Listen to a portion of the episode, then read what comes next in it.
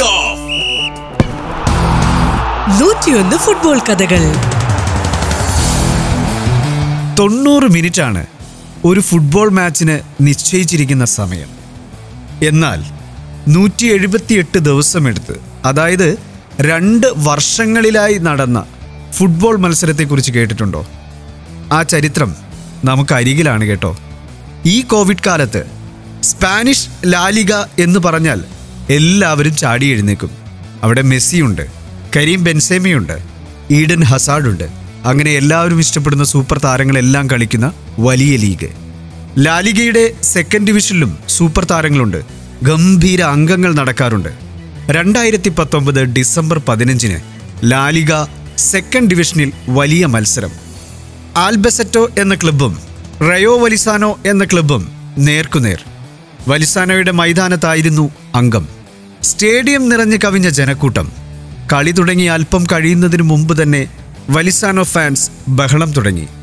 ആൽബസെറ്റോ നിരയിൽ കളിക്കുന്ന ഉക്രൈനിയൻ താരം റോമൻ സോസുലിക്കെതിരെയായിരുന്നു ബഹളം.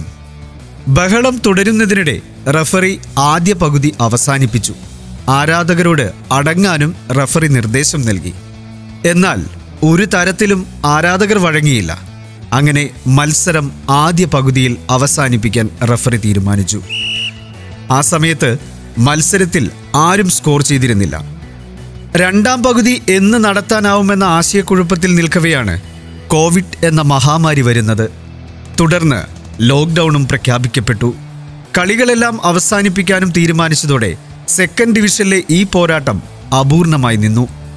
ഒടുവിൽ സ്പാനിഷ് ഫുട്ബോൾ അസോസിയേഷനും സർക്കാരും കാണികളില്ലാതെ ഫുട്ബോൾ പുനരാരംഭിക്കാൻ തീരുമാനിച്ചപ്പോൾ ആദ്യം നടത്തിയത് ഈ മത്സരമായിരുന്നു, അതായത് രണ്ടാം പകുതി.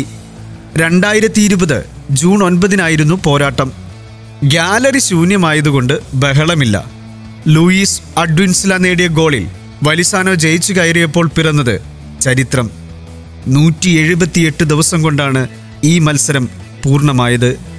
ഇങ്ങനെയൊരു മത്സരം ചരിത്രത്തിലെങ്ങുമില്ല. 101 ഫുട്ബോൾ കഥകൾ.